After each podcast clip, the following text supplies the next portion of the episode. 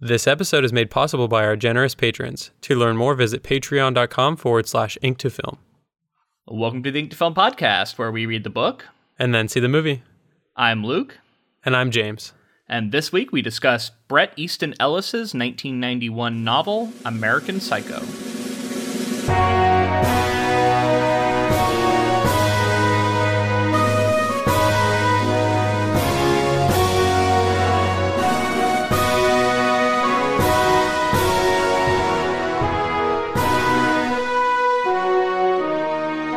Happy 4th of July, James. Well, 5th, I guess, is when this episode's going to come out.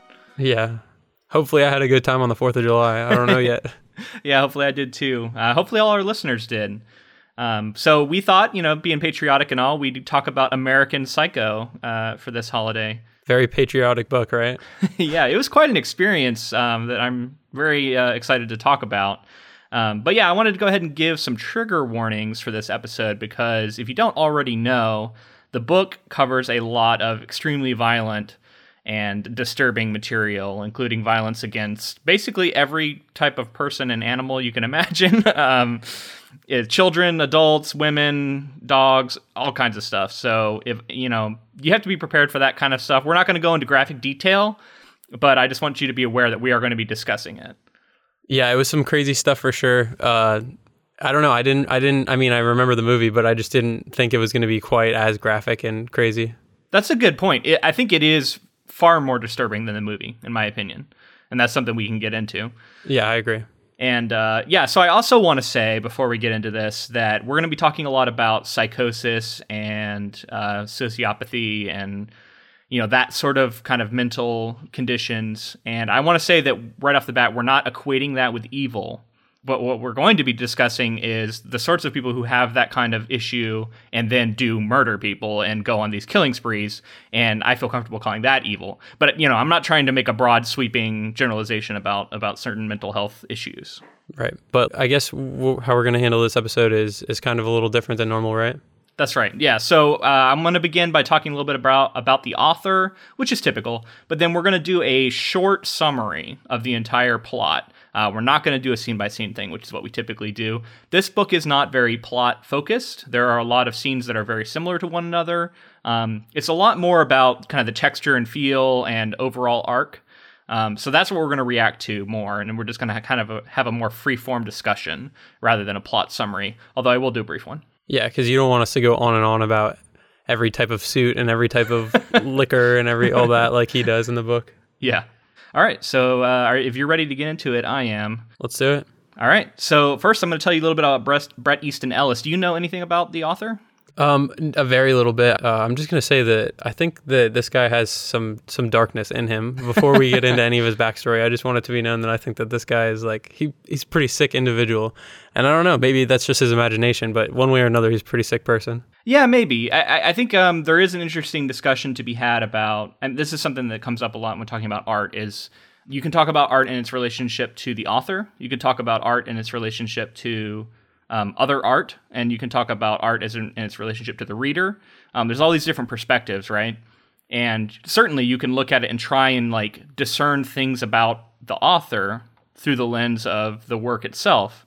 But I've always found that sort of criticism and discussion like a little bit more boring than other kinds because ultimately I don't think art is something that is just a extension of self and that we should be looking at it that way. I don't I don't find that I mean you can talk you can make some compelling arguments for that, sure.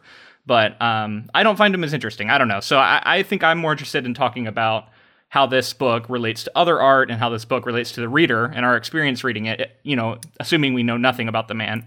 I don't know. Yep. So Well, I mean, I- you can disagree. So, but that's how I feel.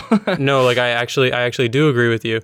Um, m- more of what I was trying to say isn't necessarily that like in, the artist's eyes, this is what he wanted to do, right? He was making it, he was making certain points. These he doesn't agree with the things that are going on in the book, but uh, my point was just that like to in order to take yourself to the place that a lot of these characters that go to and the things that they do takes a certain kind of imagination. Like I don't, I don't know if I would uh, say say that I could come up with this stuff on my own personally, but Yeah, that's- no, maybe I- that's I the job of a writer. So. Yeah, I mean, I mean, we, it's a slippery slope, right? Because like, we do describe um, a lot of stuff, and and especially you know I'm a writer who occasionally writes violent scenes, and some of them explicitly so, and so I think it can be a bit tricky to start saying that if you come up with a violent scene, you're a violent person or that kind of stuff. Right. You know what I mean? I don't think. yeah, I Um, don't think I'm trying to say that. I just think no, like I get you. even if you wrote a scene similar to this, I would still think you're a sick individual. I'm not saying that's necessarily a bad thing, right? Because it's like a certain amount of uh, imagination that goes yeah, into yeah. it, right? I, I think it's more about, um, to me, it's more about the potential to empathize and bring to life a scene that you might even find repellent. And I think there is a skill to that. Um, we can get into into more his th- uh, when he talked about specifically writing those scenes. So, let me let me tell you a little bit about him. I mean, I, I don't think his life is potentially interesting. It's more about what came out with this book, right? So he's, you know, he was. It seems like he was a pretty wealthy guy. Grew up in California but this was his third book, um, and he it was the considered the most controversial book of the 90s.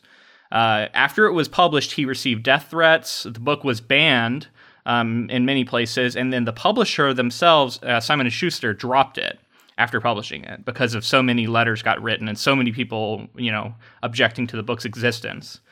Well, okay, so I got a question for you here. Sorry to sorry to interject. The people that reacted in that way aren't Mm-hmm. understanding the the book, right? Like I understand that there's a certain amount of violence and stuff that people could be again triggered by. I mean, it could be seen as glorifying or like excessive, but I'm just thinking like that that's the point of the book and the, what he's trying to say. Um, yeah, Bret Easton Ellis would agree with you. That was something he said later was that he felt that like, the book wasn't understood. Um, that critic critics all hated it when it first came out, um, even though now it has come around to generally positive critical reception, um, and you know through the lens of time. Um, and so to finish that story, it, was init- or later picked up by another publisher, and that's why it's still on bookshelves today, and it sells quite well. It just surprises me that a, a publishing company that would be in his corner in the first place would be like, you know what, it's too controversial for us because that Yeah. that would be the point to get into business Yeah. with this book. Well, and I think part of this thing that's worth talking about, and what you're kind of alluding to, is also, and maybe this is maybe some of what people were upset about is this. Uh, although I do think a lot of it is probably just like pearl clutching. Oh my God, it's you know it's violent kind of stuff. Um, but there is an argument to be made for the effect a book can have on society and on the people who read it. And I think rightfully you could look at this book and say there are a lot of people out there who are have sick and violent tendencies who might champion this book and look at it as a something that backs up their worldview or you know what I mean there's a lot of ways to, there's a lot of ways you can misinterpret this book and you could see him as a hero and you could see him as somebody to aspire to um, even though it's a misreading in my opinion That makes sense to me. That the I didn't yeah I didn't even think about the fact that like somebody could see this and and then be like that's what I want to be. You Oh, absolutely, yeah. And and I think that so there's an argument that can be made that for that reason alone, you know, this book shouldn't exist. But I, I tend to fall on the side of I think I think it should. Um, I think that I'm okay with this sort of art being made. I think at some point someone was going to write a book like this, and that um, I don't know how many of these sorts of books we need, but uh, there is I think room at least for one, in my opinion. In a interview with Rolling Stone, Ellis called this his most experimental novel. Um, I think up to that time, he he considered it an emblem for yuppie despair. Uh, he said he thought it was about the dandification of the American male and about surface nar- narcissism. His father was an inspiration for Bateman, he originally claimed, but later uh, backed away from that and said that he actually is based off himself. There was an interview at the end of my audiobook that I listened to where he actually, because I, I alternated between reading the physical copy and listening to the audiobook, where he actually said that he thinks it's his most autobiographical novel, which, uh, you know, it's a pretty controversial thing to say in and of itself, or uh, uh, shocking, perhaps, thing to say. Yeah, I I think this is the part of the the interview that I saw where and yeah, when he said that, I'm like, what? Like, so this is your most autograph? Like, this is how he views women, and this is how you know what I mean? Like how Yeah. like how like, ooh, that was a Yeah. bad statement to make in my Yeah. opinion. Like he I, just like I mean, he's he reminds me a little bit of Chuck Palahniuk in that he seems to be very, I don't know, not gleeful, but just like he enjoys playing with people's perceptions and having people be shocked and having people make all these assumptions about him that he can then later say, "Oh, I was just you know, I meant it this way or I meant it that way." Um, speaking of that, he is. Um, over the years come out as a gay man, came come out as bisexual, later said he was straight, and then now back back around to saying he's gay. I don't know what he, you know, and then he said later too that it depends on the day you ask him and it depends on his mood. And he also likes playing with people's perceptions because he knows that they'll read the book differently based mm-hmm. off of what they think he is. You know what I mean? So it's interesting, right? Well, uh, that feels a little icky, right? Because it feels like he's almost like playing with people's perception of his of his sexuality for for a book's perception, right? Like, Yeah, yeah, yeah. It's no, hope it's, that, I mean, like, I hope that he's not like playing with sexuality for in a just for for his book's sake. You know what I mean? Like, I'm assuming that he actually feels these ways.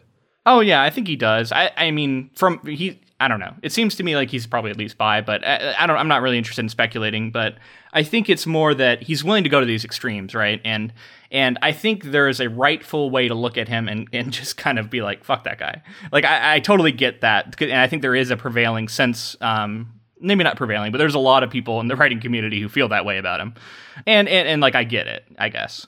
Um, so yeah, so more on his his uh, his bio here. He was part of something called the Literary Brat Pack, which was a group of I think four or five writers who were became infamous for their late night debauchery and like like partying around in New York City in the in the in the uh, early '90s.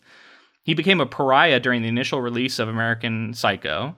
He, he said since that um, he he's more liberal and um, not as uh, homicidal as Bateman is, but he, he does identify with him, and he said that he felt a lot of this sort of purposelessness and um, apathy and feeling like he's invisible and just feeling like people are obsessed with the wrong things. I guess it's like a lot of the society and a lot of the um, criticism of uh, everything really in this novel. I think that's probably more what he identifies with in like his Right. state of mind at the time. That makes and, sense. And, yeah. and that's what I think he means when he says it's his most autobiographical novel. Right. I, I think the points that he's trying to make uh, with the book, I can understand how he could identify with that stuff. But to just out and out, like you said, I think it was like a shocking thing for him to say, to be Sure. like, yeah, I'm similar to Patrick Bateman. Like, that's like a, why would you say that? yeah, just for the just for the shock value. So when asked about Patrick Patrick Bateman's future, he said, "I saw him very much as a literary idea, a metaphor for my own life, my own pain, and an overall criticism of culture. It wasn't as if I really saw him as a flesh and blood person." That he could be waylaid by the housing market crash or by the dot com thing. So the interview is asking him like where Patrick Bateman would be now, and it's telling, I think, to see that he didn't even really view him as a person. He was just more this idea, this metaphor, right? Mm-hmm. Um, and he has, and he said in interviews repeatedly that um, he never decided th- whether or not the murders were real in his own mind while writing it. He would feel different ways on different days when he was writing it. Uh, one day he'd feel like, yeah, he's really murdering these people, and then like the next day he'd introduce all these um, examples of why it wasn't happening, and that day he would feel like it was all hallucination. And he he says he's not interested in like claiming one thing or another. He he likes that it's open to, for interpretation. So, um, so speaking of all that, that's a little bit of a plot spoiler, I guess. Let's let's do maybe I'll do a quick. I'll try and keep it quick, but we're gonna do a plot summary, um, just so we can be aware of like how this goes down. Even if you've seen the movie, there's some stuff in here that's a little different. So, set in Manhattan during the Wall Street boom of the late 1980s, American Psycho follows the life of a wealthy young investment banker, Patrick Bateman. Bateman narrates his, narrates his everyday life from his recreational activities and the, with the Wall Street elite of New York and his forays into murder by night. Bateman describes his daily life ranging from a series of Friday nights spent at nightclubs with his colleagues, where they snort cocaine, critique fellow club, go- club goers' clothing, trade fashion advice, and question one another on proper etiquette, to his loveless engagement to fellow yuppie Evelyn, and his contentious relationship with his brother and senile mother. Bateman's stream of consciousness is occasionally broken up by chapters in which he directly addresses the reader in order to critique the work of 1980s pop music artists. Characters are cons- consistently introduced as people other than themselves, and people argue over the identities of others they can see in restaurants or at parties. Deeply concerned with his personal appearance, Bateman gives extensive descriptions of his daily beauty regimen. After killing Paul Owen, one of his colleagues, Bateman appropriates his apartment as a place to host and kill more victims. Bateman's control over his violent urges deteriorates, his murders become increasingly sadistic and complex, progressing from simple stabbings to drawn out sequences of rape, torture, mutilation, cannibalism, and necrophilia. And his grasp on sanity begins to slip. He introduces stories about serial killers into casual conversations and on several occasions openly confesses to murdering act- activities with his coworkers who never take him seriously, do not hear what he says, or misunderstand him completely. For example, hearing the words murders and executions as mergers and acquisitions. These incidents culminate in a shooting spree, during which he kills several random people in the street, resulting in the SWAT team being dispatched by helicopter. The narrative episode sees the first person perspective switch to third person, and the subsequent events are, although not for the first time in the novel, described in terms of pertaining to cinematic portrayal. Bateman flees on foot and hides in his office where he phones his attorney and confesses all of his crimes to the answering machine. Later, Bateman revisits Paul Owen's apartment where he had earlier killed and mutilated two prostitutes carrying a surgical mask in anticipation of decomposing bodies he expects to encounter. He enters the perfectly clean, refurbished apartment, however, filled with strong smelling flowers, perhaps meant to conceal a bad odor. The real estate agent who sees his surgical mask fools him into, into stating that he attended the apartment as a viewing and part of an ad in the Times, which there was no such advertisement. She tells him to leave and never return. Bateman's mental state continues to deteriorate. He begins to experience bizarre hallucinations, such as seeing a Cheerio interviewed on a talk show, being stalked by an anthropomorphic park bench, and finding a bone in his Dove bar. At the end of the story, Bateman confronts Carnes about a message he left on his machine, only to find his attorney amused at what he considers a hilarious joke. Mistaking Bateman for another colleague, Carnes claims that Patrick Bateman, he knows, is too much of a coward to have committed such acts. In the dialogue laden climax, Carnes stands up to a defiant Bateman and tells him his claim of murdering Paul Owen is impossible because he had dinner with him in London a few days before, not once but twice. The book ends as it begins began with Bateman and his colleague at a new nightclub in uh, on a Friday night engaging in banal conversation. The sign seen at the end of the book simply reads, "This is not an exit." Whew. All right, there you go. There's the plot summary. so, um, I feel like the thing that we should mention uh, to kind of convey the experience, yeah, uh, is that similar to the film in the book, we get just like insane amounts of details on the products and the the materialism um, to the point that it's excessive for the reader. So it's like a deliberate choice for Ellis. He's making a, he's making a comment on materialism in in America at this point and all that thing, all that stuff. So now that we have the plot and kind of the the atmosphere, I just want to get your take, like your visceral reaction. What was your what was your reaction to this book? Did you enjoy it? I did enjoy it for a different reason than I like than I like the movie too because I feel like the point is so much stronger in the book. In the movie, it's like the the context is there, everything's there for you to make make draw these conclusions about what the you know the I don't want to say writer or director, whatever whoever's telling the story, you can see what what the points they're trying to make are. But here, Ellis is able to he's able to wear you down as the reader with the facts about w- what like you know beauty regimens and going to the gym and, and all of these things to where you feel exhausted just hearing about the stuff that they do every single day that they are obsessed with and they have to deal with. And i mean it's just like there's a commentary on capitalism here and just how sure. like being a child of capitalism we're so far into it now. And even i mean in the 90s it was like feel like this was a somewhat fresh take maybe a little bit ahead of its time where they were saying like the boom of the 80s and the excess and all of the things that were going on in the 80s like that's the reaction to it is like you look at the people who became successful and a, a, kind of a f- fun thing that I hated at first was that Bateman is like completely obsessed with Donald Trump, and I was like, oh my god, I'm gonna have to hear about Donald Trump the whole time. yes. And then as it goes on, I'm like, of course he's obsessed with Donald Trump because it's fucking this is how these people are. You know what I mean? Yeah. Like, it was Just, a yeah let's let's talk about that for a moment. yeah, I mean, yeah, Donald Trump and his obsession. I mean, this guy looks up to him like a golden god, right? This is his ideal man. And this and, is 91. Come on, like this is if if this is a book in 91 and somebody who is involved in this kind of activity in New York, that the author Ellis, yeah. um, and he specifically singles out Donald Trump, what kind of person do you think that person is? You know what I mean? exactly. Yeah, I mean, and like, I mean, Bateman is a like textbook. I mean, probably because Ellis did research into these things, but he is like such a narcissist, right? He he thinks everyone is in love with him. That's something I immediately ca- caught up on. Every woman he introduces is flirting with him or is in love with him or is attracted to him and they do things flirtatiously every time they like talk to him. Mm-hmm. And I can totally see this being a thing in a narcissist's mind, right? Who believes this, right? Everyone is in love with me he's in love with himself and and that's you know meticulously laid out like you said in these giant descriptions. Um, i think i put it posted something on instagram about there's pages with no paragraph breaks of just him describing his beauty regimen. Mm-hmm. and it just goes on and so the whole book is also like stream of consciousness. So that that's another thing that really lends itself to this kind of uh, experimental style. Um, but yeah back around to donald trump. What a what a what a perfect uh, you know exemplar of this lifestyle right like it's so empty it's so uh, racist and homophobic. Uh, it's so toxic. Um, everybody's fake. It's all just status. It's all one-upsmanship. I don't know. It just, I mean, honestly, yeah, I agree. Like, when I first saw it, I was like, oh shit, I, you know, we're gonna have to be reading about Donald Trump. But over time, yeah, I, I was like, this, it's the, he's the perfect guy for this guy to look up to. He really is. Yeah, it was it was I was genuinely like I don't want to read about Donald Trump at all. Hopefully, don't mention him again. And then it got deeper and deeper, and he's like, I can't miss Donald Trump talking about this on Letterman or whatever it was, and yeah. he has his book on the desk and all of these things, and I'm like, it's just I mean he called this from way way back, and and uh, yeah, that's our president now, so. Yeah. So, uh, speaking of that, the, the, the interview was 25 years later, and it was after Trump had been elected that I read. And uh, Ellis said that he thought that Bateman, if Bateman were around today, wouldn't like Donald Trump anymore or would be or would be cr- critical of him because he he feels that Trump has now like lowered himself to trying to appeal to commoners whereas back then I guess Trump was way more elitist and right. that was what, one of the things that Bateman really looked up to. So I don't know, it's just interesting thoughts from the author there.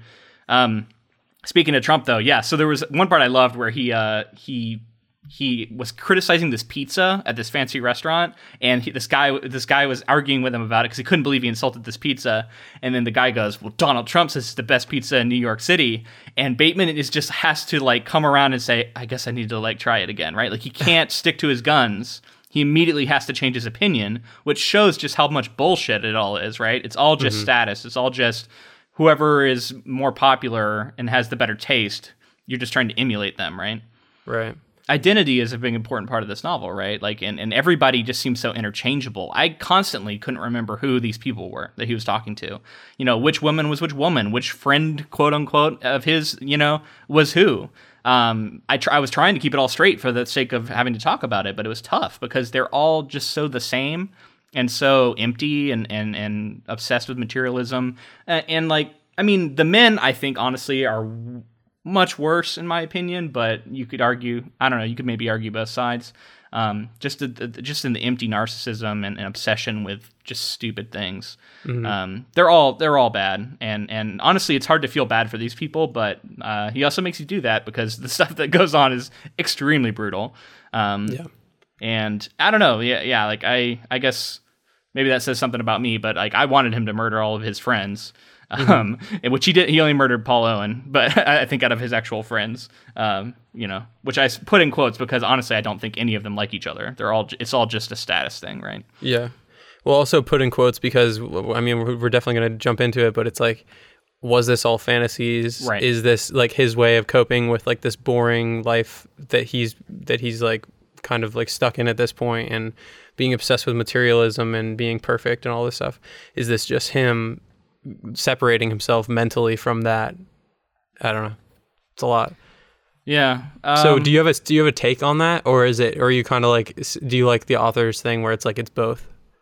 I mean, honestly, I mean, if you know me, you probably know I I, I like the idea of it being both. I, I'm okay with ambiguity. I'm okay with it being open to interpretation because um, I can appreciate that that was an, and you know decision made. I don't look at it as like a world exists where this story is real and then we can try and determine what really happened. I don't I don't look at art that way. Mm-hmm. Um, so to me, yeah, it's I, I don't think it's very interesting because whatever you're doing, you're going to be bringing your own suppositions to it. Yeah. The reason I the reason I specifically asked if you had a, a take on it is because I I felt like although I think ultimately we're meant I think ultimately, like you said, it's it's less exciting to say it's one thing or the other. I think that it is it is like actually both. Like I for in my read of it this time, what I'm coming out with is that he some of the time is embellishing and like making these things up in his head and trying to entertain himself or whatever. But at the same time, I think he also did kill some people and hurt some people. Um, but maybe maybe that's yeah. you know no no I, I mean I think that's fair reading. I, I think um, yeah if I were to if I were to really if you were to really press me I would say yeah I think he did probably murder some people, but it's I think it's impossible to tell which ones really happened. Mm-hmm. I think there are several that definitely didn't happen because we see proof to, that denies them right like Paul Owen for example, uh, like the prostitutes he killed in Paul Owen's apartment um, seems to be pretty clear that didn't happen. Um, there's a few like that, right? Right, but we do see like for for example, we see like the homeless guy that he attacked. That's right. like completely like mutilated and completely messed up. Yeah. after an attack that he did, and he goes up and talks to him and interacts with him. So that I, I just feel like maybe he's maybe he's imagining the fact that he attacked him and then seeing him again. But I feel like that Yeah. one's more more leaning into potentially have, having happened. Yeah, you can explain a lot of it as delusion, right? Because what do we really? I mean, he's he. This is the quintessential unreliable narrator, by the way. This is like you tout this guy out when you when you want to describe what an unreliable narrator is to somebody. Like if you're teaching writing, this is what you reference because you can't believe anything he's telling you. He's hallucinating. He's, um, you know what I mean? Like there, the little bit of interactions he gets with other people contradict the things he's saying. Constantly, he's saying that he says things, but then people don't hear him. And to the point where you start going okay he can't be actually saying this stuff. Like some of it every now and then you're like oh maybe they just didn't hear him. But he just blatantly says like talking about murdering people right to people's faces and they don't re- they don't react. Um, so then i go well maybe he's not saying these things right? And then you start to question everything. Yeah, and I think that's also a good point that the, that the writer's trying to make, um, because he's saying these things to these people's faces, but since they're so superficial and so self-involved, they can't be bothered by what he's saying to them. He's saying, i guess that's did the other this." read of it right yeah Right. He's like, I did this. I murdered these people, and the people are just like, whatever. Check out my, you know, my business card or my watch. Oh man, business card scene. Yeah. Uh, which is brought to life in the movie fantastically, but I think it's just a perfect kind of distillation of this, right? Like just the way everybody's like one upping each, each other and Mm-hmm. the way it's like viscerally affecting him and he feels like he's like got a vomit. He's having like a panic attack about it because like everybody's is better than his and he was so proud of it. God, it's so it's so good. Like uh, that scene is so fantastic.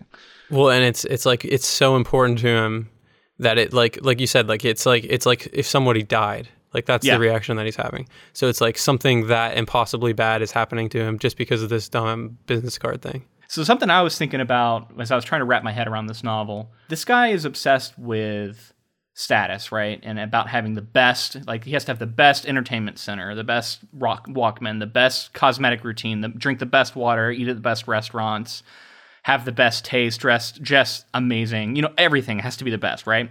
That way he in in, in, in he's competing with his other people, right?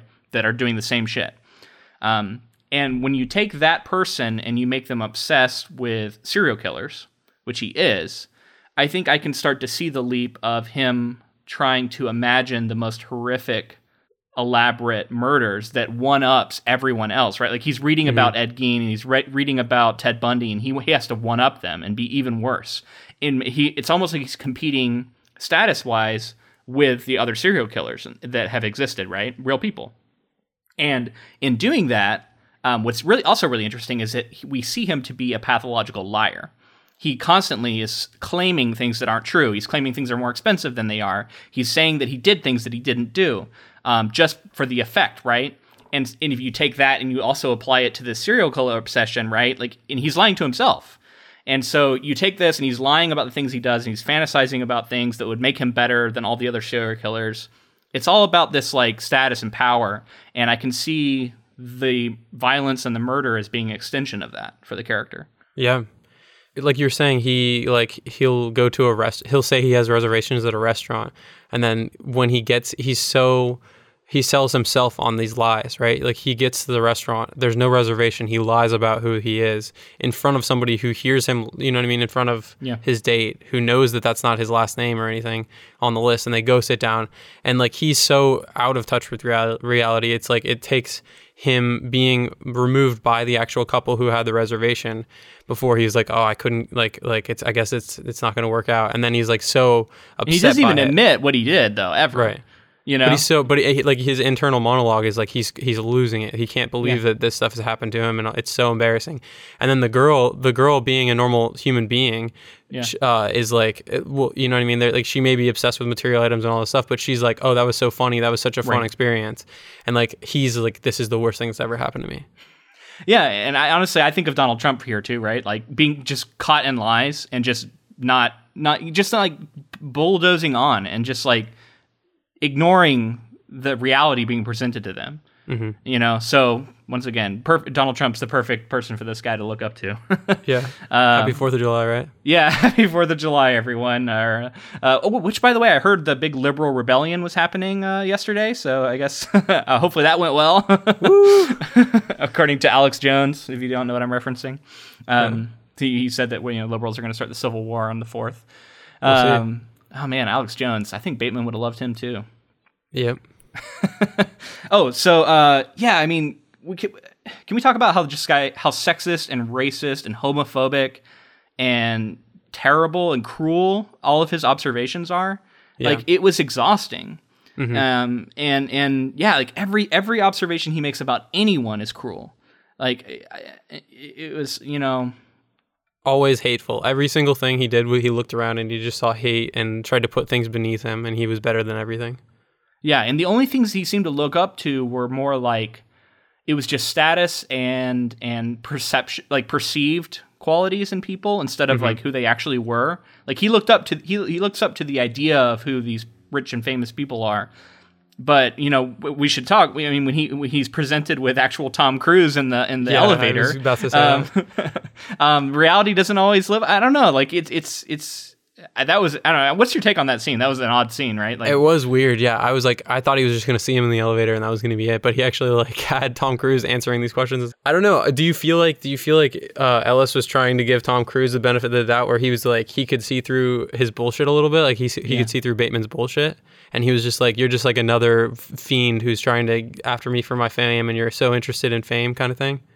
Yeah, I did get a little bit of that read from that scene. You're right. Like I kind of was rooting for Tom Cruise because he it seemed like he could kind of see that this guy was a mess and like fucked up. Yeah, he's like, I loved you in that bartender movie. And then I was like, oh, did Bateman purposely say misname cocktail? Did he purposely say, call it like bartender or whatever in order to like put down Tom Cruise and say like you're not as good as you think you are, while also saying I liked your movies? Or was he like genuinely outed as not like a t- huge Tom Cruise fan right there? Yeah, I think that's what I think the latter because um, that's another thing I want to touch on. Like I think all of his t- pop culture references and and long descriptions of of albums, I always got the impression that he was parroting like reviews that he's read, and I that I, don't know that, how much of this stuff he really feels. Mm-hmm. You know what I mean? Like I think he I think he is really good at reading reviews in Zagat or whatever the the freaking magazine Yeah. um, that has all the different restaurants in it, and like everything he reads in that magazine about what's good at the restaurant is what he believes, you know. Mm-hmm. And and yeah, I don't I don't know how many authentic opinions this guy actually has. Yeah, that's true.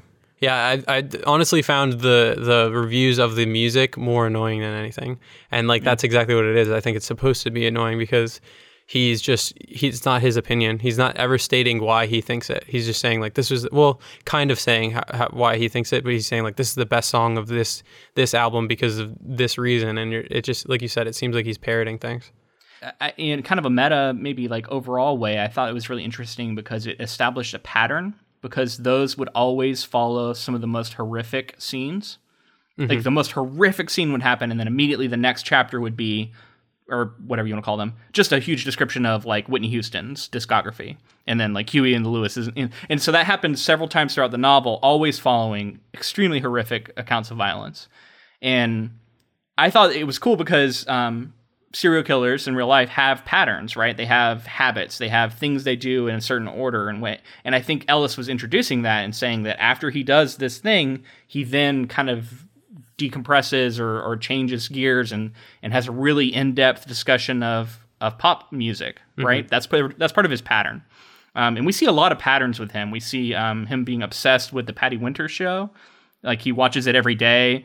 Um, his pattern, you know, all kinds of patterns, right? You know, the way he uh, has to go return some videotapes, like famously, Yeah. I gotta, I gotta, I gotta return some videotapes. This is I'm gonna start using that as an excuse and see where it gets me nowadays in 2018. I gotta return well, I think it's a thing in the movie too. So Yeah. um, okay. So while we're on music, there's something. There's an observation I made. So he cannot stand live music, right? Right, They yeah. won't. He won't go to live music, but he loves the albums and he loves like people's reviews of them. And I think my read of it is just the unpredictability of a live show, right? So it's like he can't handle not knowing exactly what's going to happen and not knowing exactly how to react to it based on what you were just saying, like his re- the reviews he's read and the things that he's heard other people say. So going to a live show, if anything's changed, he won't know which one way or another where to land on it. Like what would the right most status heavy way be to lean? So it's like he doesn't know the right answer, so he can't stand live music and the unpredictability. I like that read. Uh, yeah, I also thought that it could be part of like. I mean, not in, not not about everything, but he's he's a he's a perfectionist about a lot of things, and he wants every like everything has to be just right. And I can see live music is kind of that's not that right. Like it's not the perfect the perfect version that's on the album. Um, so maybe the the kind of you know less than perfect version that you get at a show, um, he doesn't know how to react to it. Yeah. So I don't know. It could be that. So this this scene where uh, Bono becomes the devil Oh yeah. was this like a hallucination? Was this him seeing like Bono? Like I mean, was- I as- I assume it was a hallucination where Bono looks right at him and he feels that they're like the same and all this stuff, right? yeah.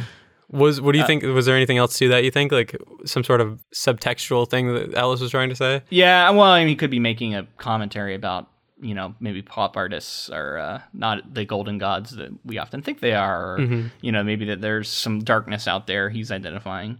Um, but it's all said through the lens of Bateman, so can you believe any of it? Um, Right. One thing that I did find funny in, in that uh, Rolling Stone interview, uh, Ellis said that he once uh, was at a party and his publicist said, "Yeah, Huey Lewis is at this party. Would you like me to intro- Would you like to meet him? And and he was like, yeah, yeah, I'll meet him. That'd be cool. And so his publicist like went and left for a while, and then came back later and was like, ah, he he, he can't meet you. Never mind. And then he was like, you know, what's going on? And he's like. Yeah, he just he he he, he doesn't want to meet you or whatever, and and so then later he found out that it basically was he had read his book and didn't like his inclusion in in the novel, uh, this novel, right? Right. And so refused to meet him at this, I guess, party or whatever. So, oh no, Wow. but uh, so yeah, so not all of these uh, stars necessarily loved being in this in this uh, novel. Well, you're being associated in some way with this like m- most evil person. So Yeah. So Audible gave us an affiliate link, and with that, you can get a free book and free 30 days with their service, which I've been using for years. I love it. Um, I, I used it to listen to this book, honestly, while I was reading the physical copy, which I had to own. Um, yeah, it's it's re- it's really it's a great service. You can get all sorts of books. Once you buy a book through Audible, you own it, and even if you were to cancel the service, you would continue to own that book, right? Like it's in your library you own it. You can listen to it whatever you want. So I think that's important to know. Um, you can cancel anytime, but it's a great service. And I've been, I, yeah, like I said, I've, I've been doing it for years. Yeah, I thought it was really interesting this time with with American Psycho. There was that interview at the end with Ellis, and I thought that really added a lot of good context and kind of let you know where the author was at when he was writing it. And I I just felt like that was a fun little extra from Audible. Yeah, it's a fascinating thing that they do. They do that with a lot of audiobooks. I, you know, over the years, I've found that. I mean, uh, not all of them, but often they'll have little author interviews and stuff like that at the end, which kind of gives you a little, little extra something, right? Um, so yeah, it's a cool service. Um, if you if you haven't signed up for it already, uh, please do and use our link audibletrial.com forward slash ink to film. And yeah, like you said, if you use that link, you're gonna get a free book. So why not? So uh, there's a part early on where someone is insulting a Jewish man, and he like very early on, and he like stands up and says that like you shouldn't say that about this person, which I thought was very interesting because he constantly is just like racist and hateful and sexist to everyone he sees, and yet like is it was it this moment of like needing to like was that a status thing? What was that early on where he defended this Jewish person? Yeah, I think absolutely it was status. It was status and and the its appearances, right? Like he wants to appear. It's it's it's fashionable to appear socially forward minded, especially in mixed company. And and I think that was a moment of that. I think there's an example of that later on where I, I wrote down the quote. Um, I'd have to find it, but I think it's I think it's it's something to the effect of he's getting up to leave and he says. He says, "I just wanted to be known. I'm and anti-drug." And leaves. It's- I had a laugh out loud moment about that because it's like the, most complete opposite things of anything he believes, obviously, but he wants it to be known. Yeah. um, which I thought was hilarious. I should just- start saying that when I get up to go to the bathroom. I just wanted to be known, pro-family and anti-drug. And then Just want everybody to know exactly who I am. All right, another point. This is this is one that I felt like you would have a lot to say because it's specifically the form of of the writing here. So, uh, there's the scene where he gets into like the. It's very late in the story where he's like in a gunfight with the cops and he's like shooting cops and running and stuff, and it specifically goes from his inner monologue to third person. Do you remember what this happening? oh yeah, yeah, definitely. Okay, so remember. so that that that honestly is one of the reasons why I felt like um, he did do some of these things, but he's also embellishing and making his own movies in his head, like all these things that he's because he definitely didn't kill a bunch of cops and then get away and then nothing happened. Yeah, uh, yeah, I'm with you. I, I think that's that's a clear example of where you, you can you can draw conclusions about it being not real. But the third per- first person third person thing from a craft point of view, I thought was brilliant, and that that's where I think um, I really want to give him props because I think there is a lot of brilliant um, writing in here and use of language in a way that I haven't seen. Um, you know, and it, it, yeah, the idea to to in- have a character who's telling a story in first person present tense, unreliable, and then spontaneously swap to third person in, in, in, as he's describing something is really fascinating. And and it dis, it it dissociates you from the character and it makes you feel like the dissociation isn't a literary device but actually a um like a psychosis or like a like a like a insanity thing right? Like mm-hmm. it's it's literally Bateman dissociating from himself or it's him making up a story and it's kind of unclear what is true. Um, but yeah just the idea that you can do that with form is fascinating to me from a writing point of view. Yeah, I thought it was so cool uh, because it was it was that moment where I was like, it, because I feel like as the crimes went on, as he, you know, murdered people or stabbed them. Uh, well, I guess it starts with like stabbings and then it moves into murders and then rapes and murders and just like the most awful things you can think of. Uh, yeah. It gets it escalates, and then when he's in the most escalated situation. He's shooting cops in the streets, and it's like this most like insane thing, and he's trying to get away to his office. Uh, that's when he chose to show Bateman at his most unreliable as a narrator, because we get, like you said, like we go straight into something so removed from the character that it couldn't like he's not referring to himself as Bateman. It's some sort of or is he? You know what I mean? I guess he is kind of. It's like Bateman jumps over the car and does yeah. you know what I mean? It's it is him making this movie. And, and it's funny because throughout the novel, there's there's descriptions from the point of view of a, of a movie. Like he'll say "smash cut," I'm in the bathroom or whatever. Right. Like he'll yeah. say things like that, and it was very cinematic. And and and it was like it's also I think part of that narcissism, right? Like he views his life as a movie, like in in the, that people are admiring and watching. I guess. Mm-hmm. Um, and the story itself is is a, is him bragging. He's bragging to us, the reader, right? Right. That's the whole thing and and so yeah, it's all kind of an exercise in, in narcissism. What do you think about this? What do you think about the fact that all the characters constantly mix each other's names up, and specifically they they mix up his name a lot, and he either goes with it or says something about it. Um, do you think that that's he's not a different person than he's saying, right? Because the the very last time that it comes up is with the lawyer and the lawyer like mistakes him for somebody else mm. and that's when i was like holy shit is he a different person than we even think he is yeah, I took it to be more a um, commentary on the lack of identity present in these circles and how everybody's so interchangeable. And and if you look at it that way, his obsession with serial killers and violence is a cry a cry to have something interesting about himself, right? In a world where there is nothing interesting about you. And the things you think are interesting about you are only interesting to a to a certain group of people who are all interchangeable. Um, and I, I, think like if you were in that world and you got caught up in it, which by all accounts it sounds like uh, the author was, I can see that feeling of pointlessness and how you're sitting around and people are talking endlessly about menswear and about uh, different types of bottled water and shit like that, right? And like. Yeah. It, it would all feel so empty and then and then yeah just the idea that everybody keeps mistaking people for other people and I don't know. Yeah, that stuff's all really interesting. That's like some of the best stuff in the book, in my opinion, because it's it's. I think it's a really really sharp criticism of a certain kind of culture in America, right. and it's also what makes this American Psycho, right? Like I think this is a very American thing. Definitely. I also felt like with the names thing, there was something about not remembering someone's name is almost like a like a, a way of putting them down and being sure. like like doing it even though you know who that was put not remembering their name in a, in a conversation saying who are you again? is almost like a way of being like you're not important enough and I'm so important I'm so busy that I can't remember who you are. Oh yeah. And and, and Bateman constantly does this sort of thing. Mm-hmm. um, just saying things deliberately to hurt people right? Like we see him doing this all the time. I thought one of the cruelest things was like he, I mean there was a, a point where he's he, he's broken up with Evelyn and he sends her like a box of flies um, which is just creepy, right? But inside of it, there's like a letter that says something to the effect of, um, "I, you know, I never loved you" or whatever. But then it was like, uh, "You need to go on a diet," and yeah. then he says, even though it wasn't true, and the idea that he, that kind of cruelty he would just introduce just to like throw it out there and like hurt people, right? Mm-hmm. And cause problems. And he does this constantly throughout the book. And yeah, the idea that he knew someone's name, but he would pretend like he didn't. you know that kind of stuff. Yeah, absolutely, he does it all the time. Mm-hmm. And it's it's also so interesting. The other thing I love about this interchangeability, right, is it makes us wonder how fucked up all these other people are because we see how fucked up Bateman is, and if he's truly interchangeable, like I mean, maybe they're not psychotic killers, but this kind of casual cruelty, the racism, like we see that in all of his friends too. Right. And and how um oh yeah, they're they're roman they're they're misogyny as they are dating these women, right? And how it's all about appearances. and How about how hot your girlfriend is, right? And and the idea they all joke about person, you know, why does it matter if they have a good personality?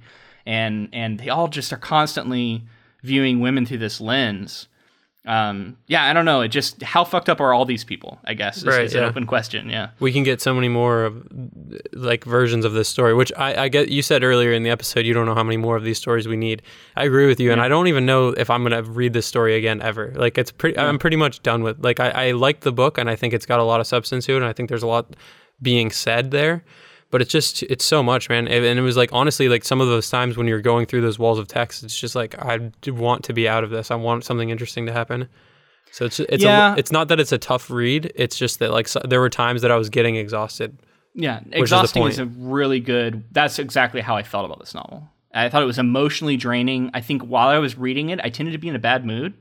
I would mm-hmm. notice after I would get done reading the script, like a lot, a lot of the more violent scenes, like it would put me in, it would bum me out. Like I'd feel kind of shitty for the rest of the day. yeah Um, and I don't know, like I don't dislike the book. Um, I, I'm thinking already about like I have to, I'm going to rate this thing on Good, Goodreads and where am I going to fall? And ultimately, I think I, I'm, I'm, I'm hugely impressed with a lot of the technical things behind it. I'm impressed with the craft.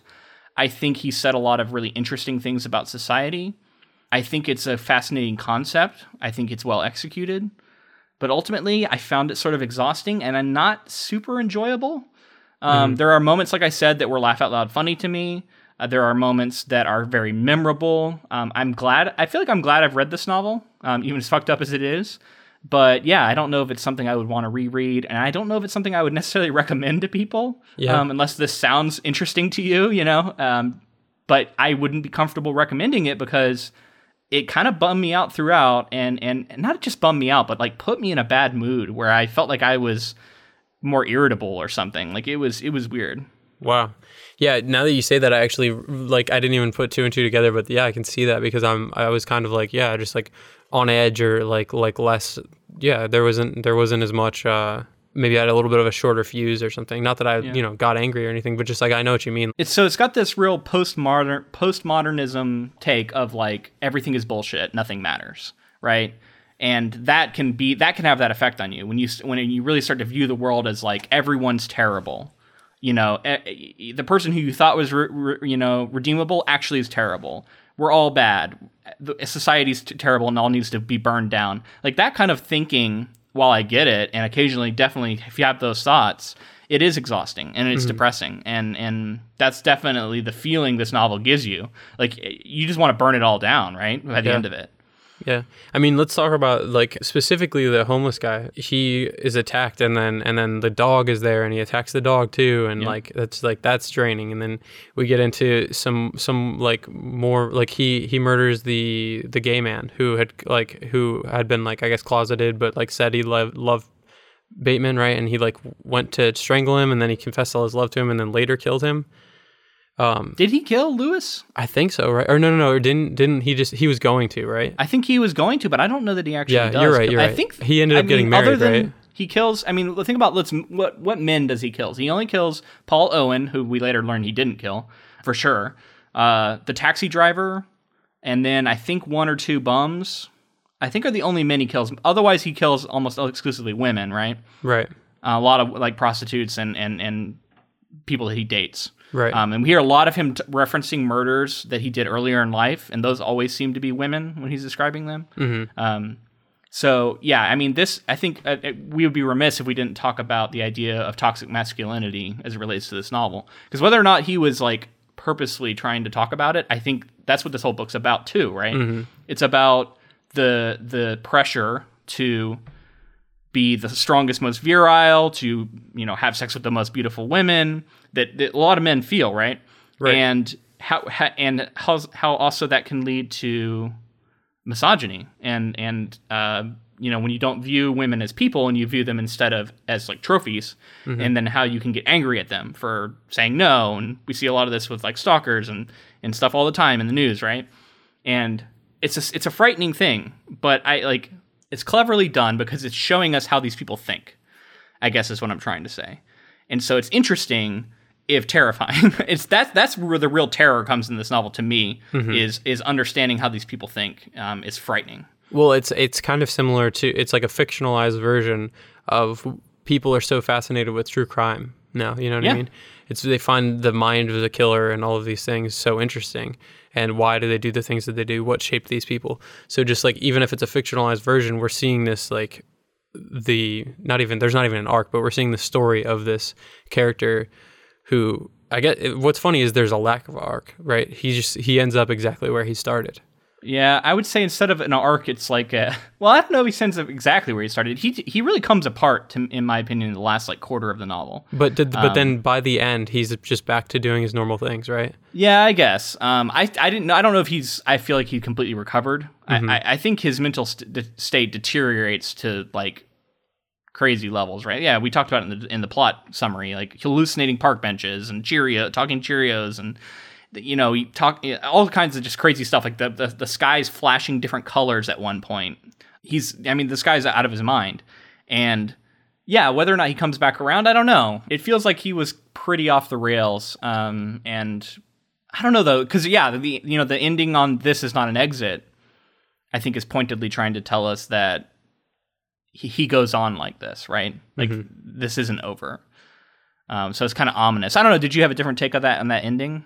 Oh no, that's what that no, that's where I got it too. I was I just see it as like every like I said, I feel like he ended up exactly where he started, just talking about meaningless things with people he doesn't care about and uh, doing all this stuff. And then yeah, the, where it leads into the um, this is not an exit. Basically, to me, it was basically just saying yeah that that like it's gonna continue like this. So, why do you think, from a creator point of view, he meticulously described these horrific scenes and these also the sex scenes? He would it would often be like a, a, a meticulously described, explicit, pornographic, almost like erotica type scene Mm-hmm. um, that, that would immediately lead into.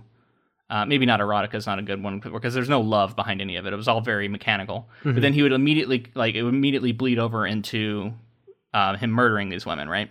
And why was it described that way, in your opinion? It's a good question. I feel like it's because the two for him were were inter- it's about like as you you were saying before, like that the idea of being the best, having sex with the best, being um, being dominant, having control in all these situations, and and being the the, the most in control. Um, so I felt like the, the murder was just a step a step that he took on his like maybe early on in his life he was just it had to do with being in positions of power and then moved on to torturing animals or whatever.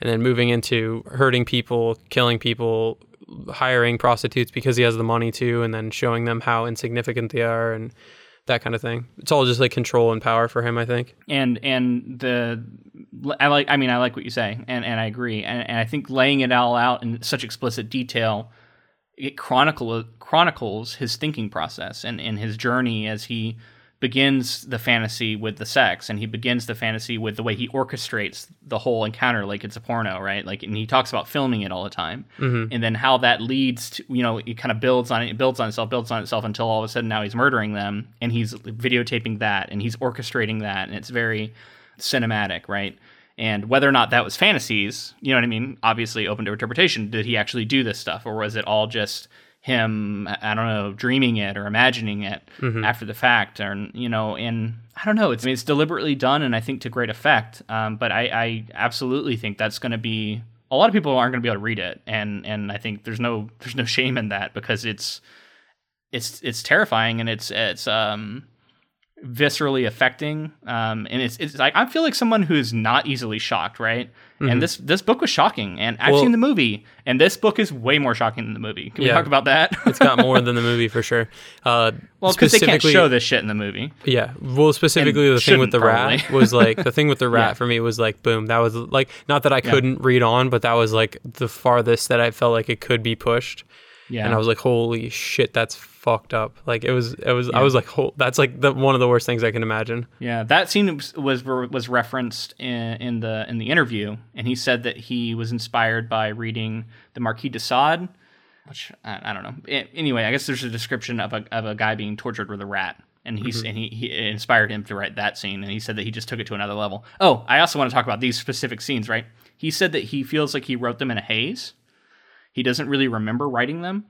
Um, and he doesn't. He said to this. So first off, he doesn't really reread his not his books very much after after publication. He said he reread it a bunch leading up to pu- publication, but since he published it, he's only reread it like once or twice over the years.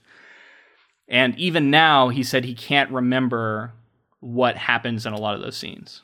Now, whether or not that's true, it's you know what I mean. I was gonna say Who it seems like a good way to, as far as everyone's concerned, a good way to separate yourself from the sick, sadistic, sadistic stuff that you wrote. You know what I mean? In order to, to be like, I don't really remember it. It's kind of a Yeah. good way to be uh, Yeah. not not questioned about it. sure. You know what I mean? It's You kind know, of yeah. a sidestep.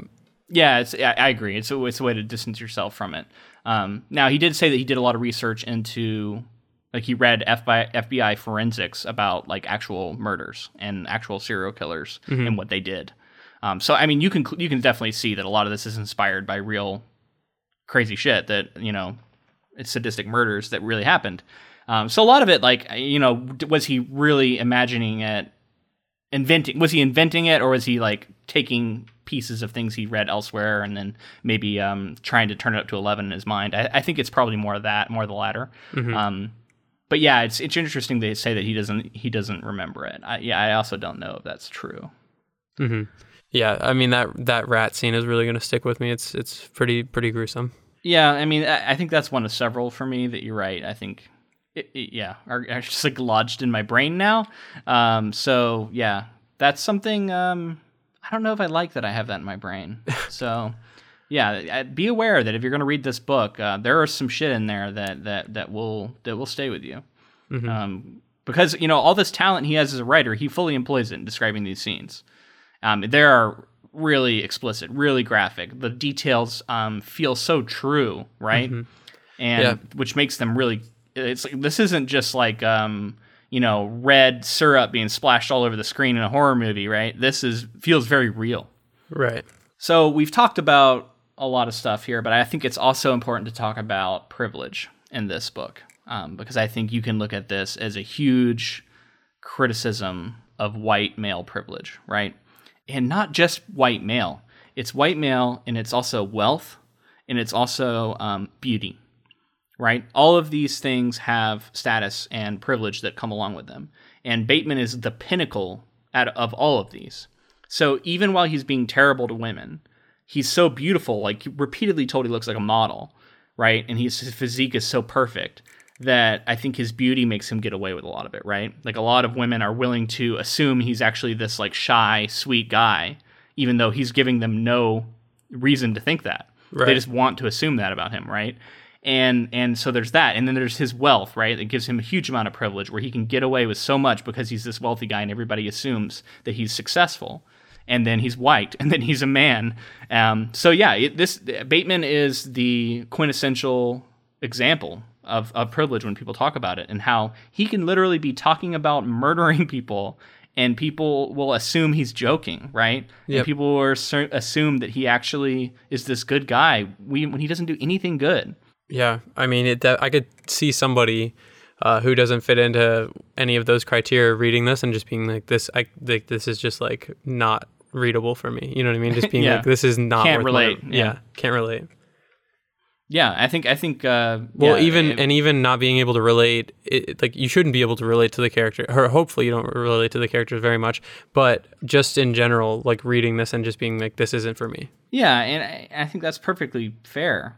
Um, and I don't even know, like, I don't even know if this book's for me either. um, um, I think ultimately I have enough kind of uh, interest in the form and and, and, in quality writing and in the, I think the exercise of trying to write from the point of view of this diseased, reprehensible mind as it deteriorates is a fascinating one. And I like I like the idea of that. Um, I could even see myself being tempted to try and write something like that. But ultimately, I think I look for I look for a different sort of enjoyment from my novels. Um, and I don't know how much of enjoyment I got out of this. Uh, you know, other than seeing the the craft being expertly done. So I don't know. Like I think ultimately, it's I'm probably going to end up at a four star rating for me. Now, we don't normally talk ratings on this show. So that's not really something I'm interested in. But I've just been really trying to figure out where I'm going to land. And I think you know you can say you can argue for a five star rating, and I I'm not going to give anybody shit if they think this is a like a brilliant five star book, um, because I, and on a lot of levels it is. Um, and then I also am not going to give anyone shit who thinks this is like a one star, two star book because they fucking hate it and they think that it shouldn't exist and they think that it's just pure misogyny. You know what I mean? Like I can't argue with you there either because I think it is all of these things. Hmm. And so for me, it's gonna I'm gonna it's gonna fall more as like a four star. But I'm also not one of the like target demos here that's being brutalized. Um, so yeah, you know, I don't know. So uh, where I land on this is kind of how you were saying. Like it was, it was the the act of doing it. I think was worth it. I think that it was a, it's an interesting book that exists.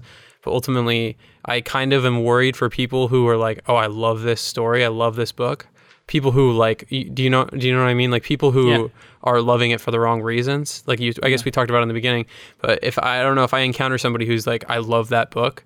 I really hope that they'll say like their reasoning that backs it up is just solid writing, very interesting, like um, experiment into what writing can be and what storytelling can be.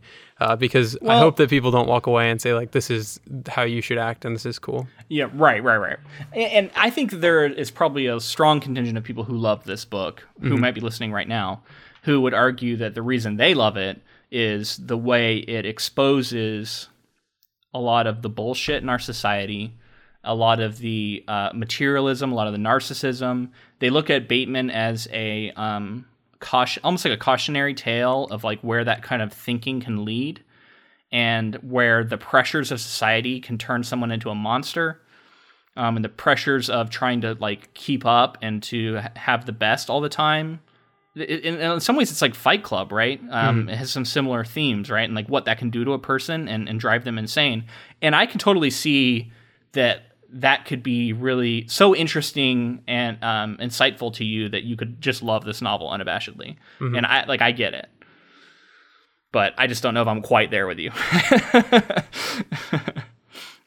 Which is funny because I actually, you know, I expected to like this novel more than I did too. I, Yeah. I think, um, because I, I mean, and I guess it's true of the movie too, though. Like, I have reservations about the movie as much as I enjoy it. Um, I wouldn't ever list it as like one of my favorite movies. Um, although I do think it's a good one. Um, but yeah, we should save all of that. If you if you don't know, we we're gonna do another episode for American Psycho, the movie, following this one. Yeah, one. looking forward to it. So I think there are a couple times where he says really telling things, um, and just one of them I want to mention is he says the past isn't real; it's just a dream. And then he often talks about people being automatons and being cardboard, and how he himself isn't real. And he says, "You're shaking hands with me, but I don't exist." And um, I thought that was really interesting because it works on multiple levels, right? Like it works on like a meta no- level, saying that he is a metaphor, saying that he isn't a real person. Um, but it also works on a level of psychosis because this is stuff that serial killers say. Um, like I'm thinking of like the show Mindhunter, and and and whenever you just get into true crime, there that's something you'll see where people don't see other people as real, don't see themselves as real, think of themselves as being automatons. Um, this kind of stuff comes up, so it was really fascinating, I think, to put that in this novel. Yeah, something something that that uh, came to mind when I was reading this, and and just a moment ago you mentioned Fight Club.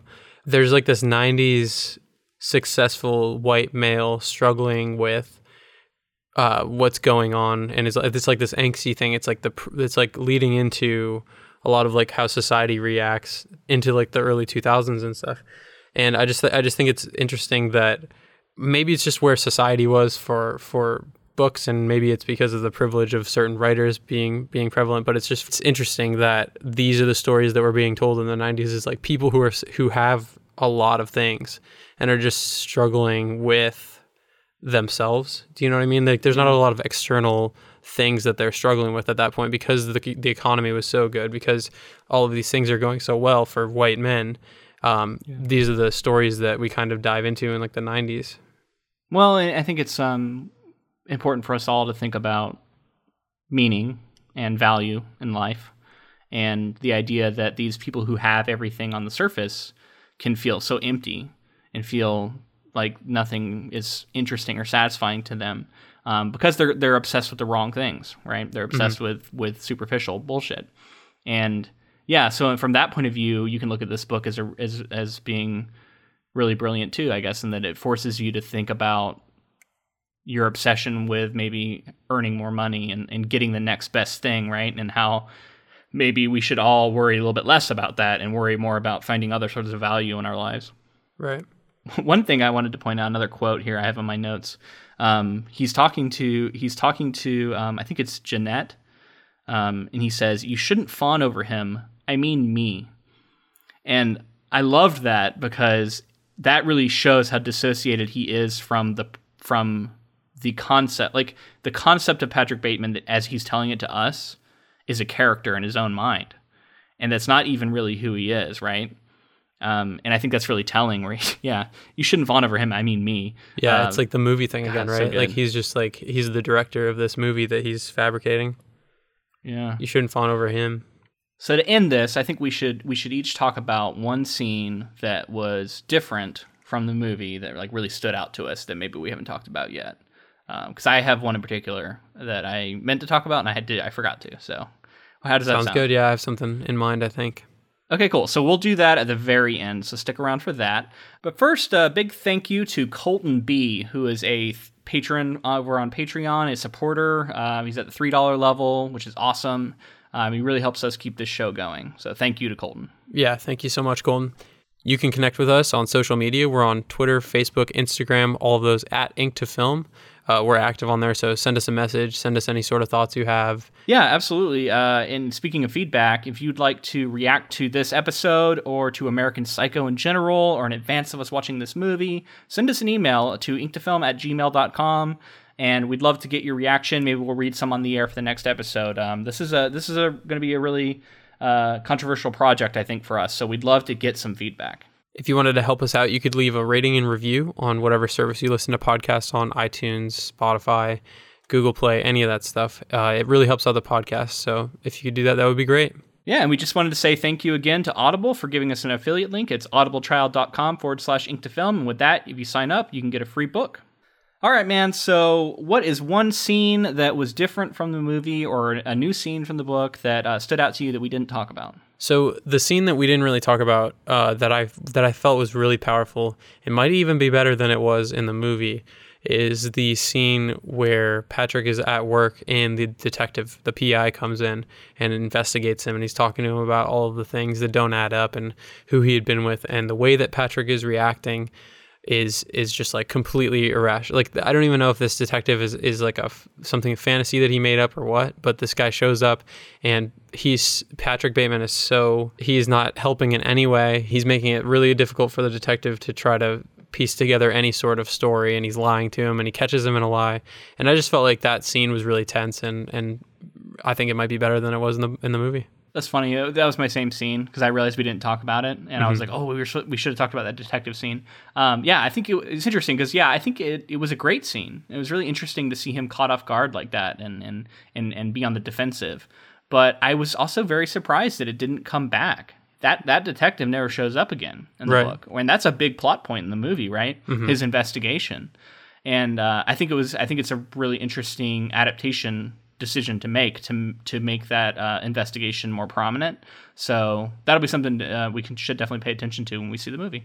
Yeah, I think it adds a lot more structure to it, right? Because it's like I think the point of the book is is there's not much going on other than the materialistic uh, self-centeredness, and then this is almost like the the investigation is ongoing and it's kind of pushing along some of the plot.